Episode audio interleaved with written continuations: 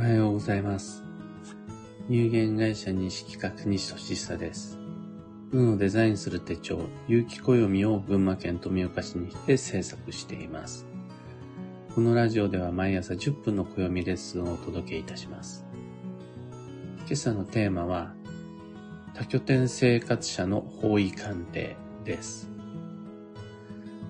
昨日インスタグラムへのメッセージにて、ラジオのテーマいただきまして、どんな内容かというと、今、多拠点生活、多拠点労働者というのが増えています。多拠点やアドレスホッパーって方位取りの考え方はどうなんでしょうかというものでした。多拠点っていうのは僕も分かったんですが、アドレスホッパーってっていう、なんだこの新しい言葉っていうふうに知らなくて、思わず調べてしまったんですが、アドレスホッパーとは、アドレスをホッピングする人のこと。アドレスっていうのは住所。ホッピングは点々とホップ。飛び進む様。は、アドレスホッパーとは定住する家を持たないで、状況や季節、いろいろな理由に応じて複数の拠点をポンポンとホッピングしながら移動する生活者のこと。またはその生き方のことをアドレスホッパーだそうです。同じような言葉っていうのはいろいろな形で他にもあって、僕が、も、僕でも知ってた一時期よく流行った言葉がノマド。遊牧民のことですね。特定のオフィスに縛られない働き方のことを最近では指すので、ノマドというよりノマドワーカーって言ったりもするそうです。あとは古い言葉だとボヘミアン。ボヘミアンはあのジプシーの別の名前、移動生活者や放浪者のこと。で、それが派生して型にはまらない自由な生き方する人のことをボヘミアンと指すようになったり。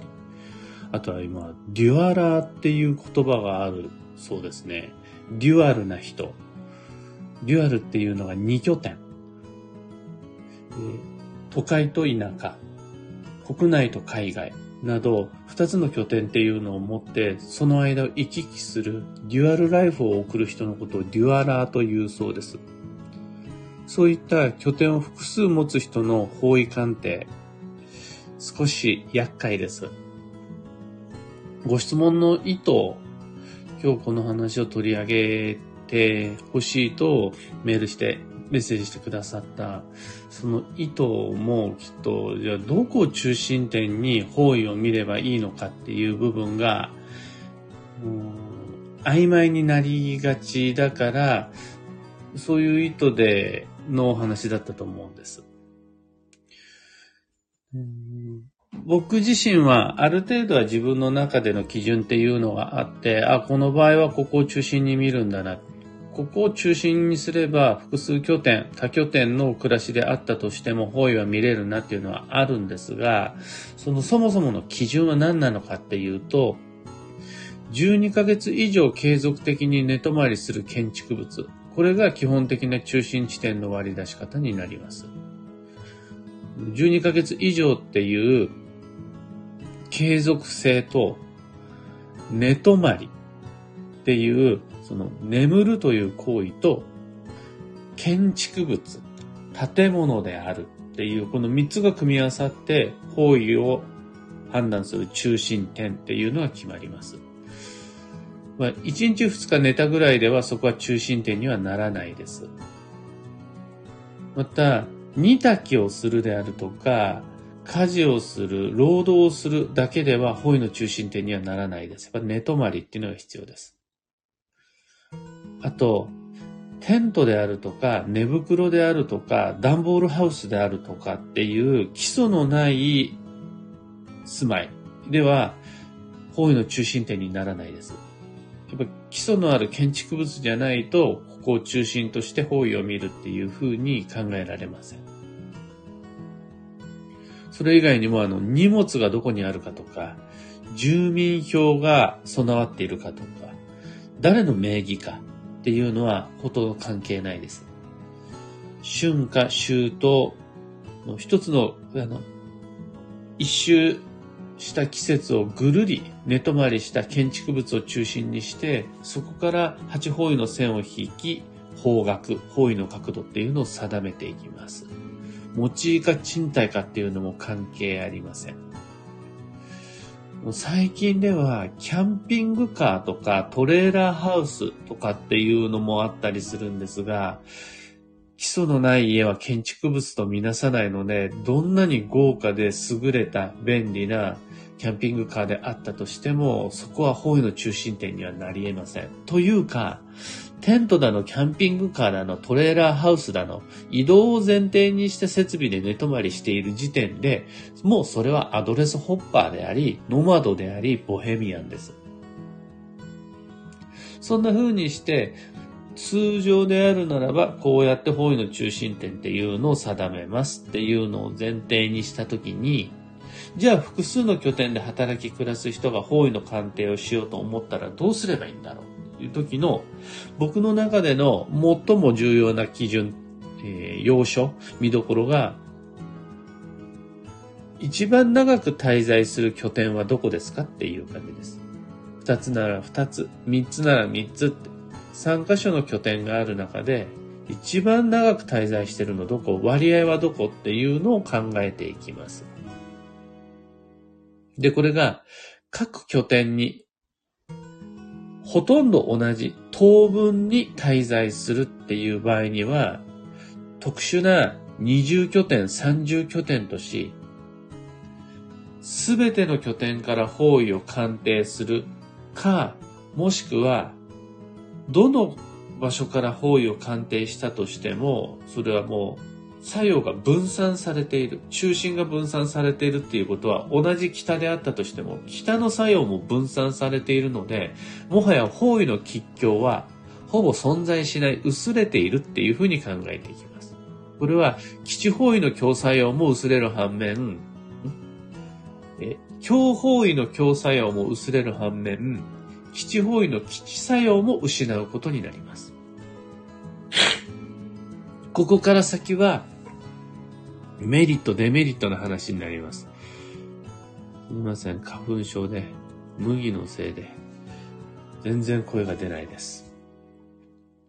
えー、方位の作用を失った、基地も今日もなくなったっていうのが、多拠点生活では実はあり得る話です。いい悪いじゃないので、そこから先はメリット、デメリットの話になるんですが、例えば、方位の作用を失ったとしても、拠点を変えることによるメリットが十分以上あれば、幸運も良縁も維持できます。また、あの、強作用をもう気にしなくてもいいよ。もう多拠点生活者に方位の吉凶関係ないよ。もう強、強方位であったとしても、強方位ないから、全然行っても大丈夫ってなったとしても、移動や環境変化による疲弊無理が蓄積し続けると、基地方位による運の補給を望めないっていうこの条件が、未来に悪影響を及ぼす恐れは大いにあります。でそうなってくると、職種とか子育て介護の必要性とか、世相とかで判断基準がどんどん変わっていきますね。で、話を元に戻しまして、多拠点生活者の方位の判断の仕方っていうのが大体の滞在割合によって決まってくる。で、私は多拠点生活者だけれど、方位の効能も確保しておきたい。という方がいた場合、主な寝泊まりの住居は一つに定めて、一時滞在の別荘を複数持ち、1年12ヶ月中合計7ヶ月以上、半分以上は本宅に寝泊まりする。これで方位の中心点っていうのを1箇所に定めます。できれば合計7ヶ月以上ではなくて、連続7ヶ月以上本宅に寝泊まりする。その方がさらにしっかりした中心点っていうのが出来上がります。その上で、残り5ヶ月間、他の拠点で滞在をやりくりすれば、常に一箇所の中心点のみから方位を鑑定することができます。あちこちに移動したとしても、海外に行ったとしても、田舎に行ったり都会に行ったりを繰り返したとしても、連続7ヶ月の本宅っていうのさえ持っていれば、残りの5ヶ月っていうのは、まあ、ノマド的に、アドレスホッピングをしたり、えっ、ー、と、ボヘミアンの生き方を目指したりするっていうのが、あの、比較的自由になります。えー、どこまでできるかもう本当に人によって違ってくるし、時代も変わってきてるんで、全員が田んぼを持って定住してるっていうわけじゃない時代なので、そうすると本当にその時その時人に合った生き方をしていくことができれば、意外にあの、方位のことってなんとかなることが多いので、縛られずに新しいライフスタイルを模索していくということで良いと思います。その時の一つの見方っていうのが、滞在拠点住民票がどこにあるかとか、その家が持ち家かどうかとかじゃなくて、主な滞在拠点を中心にして、この滞在の長さに応じて、中心の強さっていうのを決めていくというのが良いと思います。今朝のお話はそんなところです。一つお知らせにお付き合いくださいませ。有機暦先行予約限定セットご注文引き続き受けたまわります。送料無料一般発売日より早く特別価格でご自宅にお届けいたします。実はまだまだ試行錯誤を続けていて、新しいオプションも、まあ本当にちょっとずつ段階的ではあるんですが、増やしてます。まだ2022年8月8日夜8時まで締め切りがあるので、まだまだ試行錯誤しながら、こういうのどうかな、ああいうこういうのどうかなって、楽しくなることを工夫し続けていきたいと思います。その期間内、まだ迷っていただけるので、じっくり選んでみてください。商品の発送自体は9月1日前後の予定です。ご理解ご協力どうぞよろしくお願いいたします。詳細とご注文窓口は放送内容欄にリンク貼り付けておきます。さて本日、2022年6月の3日、金曜日は、繁忙の5月の30日目。残り3日間です。6月の5日までなので、残り3日間、運をデザインする上で、今が最も大事な1ヶ月です。頑張る価値、ありです。負けないで、腐らないで、うまくいくことばっかりじゃないし、むしろ出花をくじかれるような邪魔をされることがいっぱい起こると思うんです。運が動くってそういうことです。そういう5月になるよっていうふうに30日前にお伝えしたはずなんです。その通り、なかなか思い通りにいくことばっかりじゃないけど、頑張る価値がある。それが繁忙の5月です。休息の6月を迎えて、ここから先は安心しても運の悪影響ほとんどなしっていう時に突入できるまでに、残り3日間、負けないで参りましょう。今日の運勢は大義。今日の運勢は、5、6、あ、大義、意味あることをする。これあの、何のための選択なんですか？それ、どういう理由でやってるんですか？この理由を確認してから動くっていうことで流れが整います。ただ、なんとなく食べてる。なんとなく言ってる。けれど、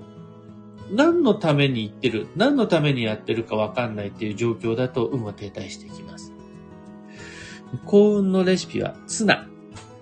えー、ツナ缶、主に缶詰ですよね。のツナです。これは魚介の保存食がいいです。だから、魚の干物でももちろん OK です。それ以外にも保存の効く魚であるならば、同じ缶詰でもホタテの貝柱とかでもいいですし、いろいろな海鮮保存食がありますので、その代表例としてツナおすすめです。回転寿司へ行くなら、初ガツオ、イサキ、タコ。回転してなくても、お寿司じゃなくお刺身でも、初ガツオ、イサキあたりは行っときたいです。新玉ねぎ、新じゃが価格上がっていますが、運の補給としておすすめ。僕は昨日は新じゃがを一回蒸してから、オリーブオイルです。ソテーして食べたら香ばしく、でも水分量多いからパサパサにならずねっとりして素晴らしかったです。以上迷った時の目安としてご参考までに。それでは今日もできることをできるだけ。西企画、西俊久がお届けいたしました。いってらっしゃい。エヌシャンティさん、おはようございます。かよさん、おはようございます。タカさん、今日も面白かったです。僕も今回の、あの、メッセージを通してアドレスホッパーっていう言葉を初めて知って、勉強になりました。でも、多拠点生活、確かに今、本当に流行ってるというより、今の働き方や暮らし方っていうのが一拠点生活では難しくなり始めてるので、今後、今日の話は無関係に感じるような、感じたような人も、これから先は子育て、介護、学び、労働、新しい世代の暮らし方のために、その、必要になってくるはずです。このアドレスホッピングな生き方っていうのは。コエリダスーさん、負けないで、腐らないで、残り3日間も駆け抜けます。これね、負けない、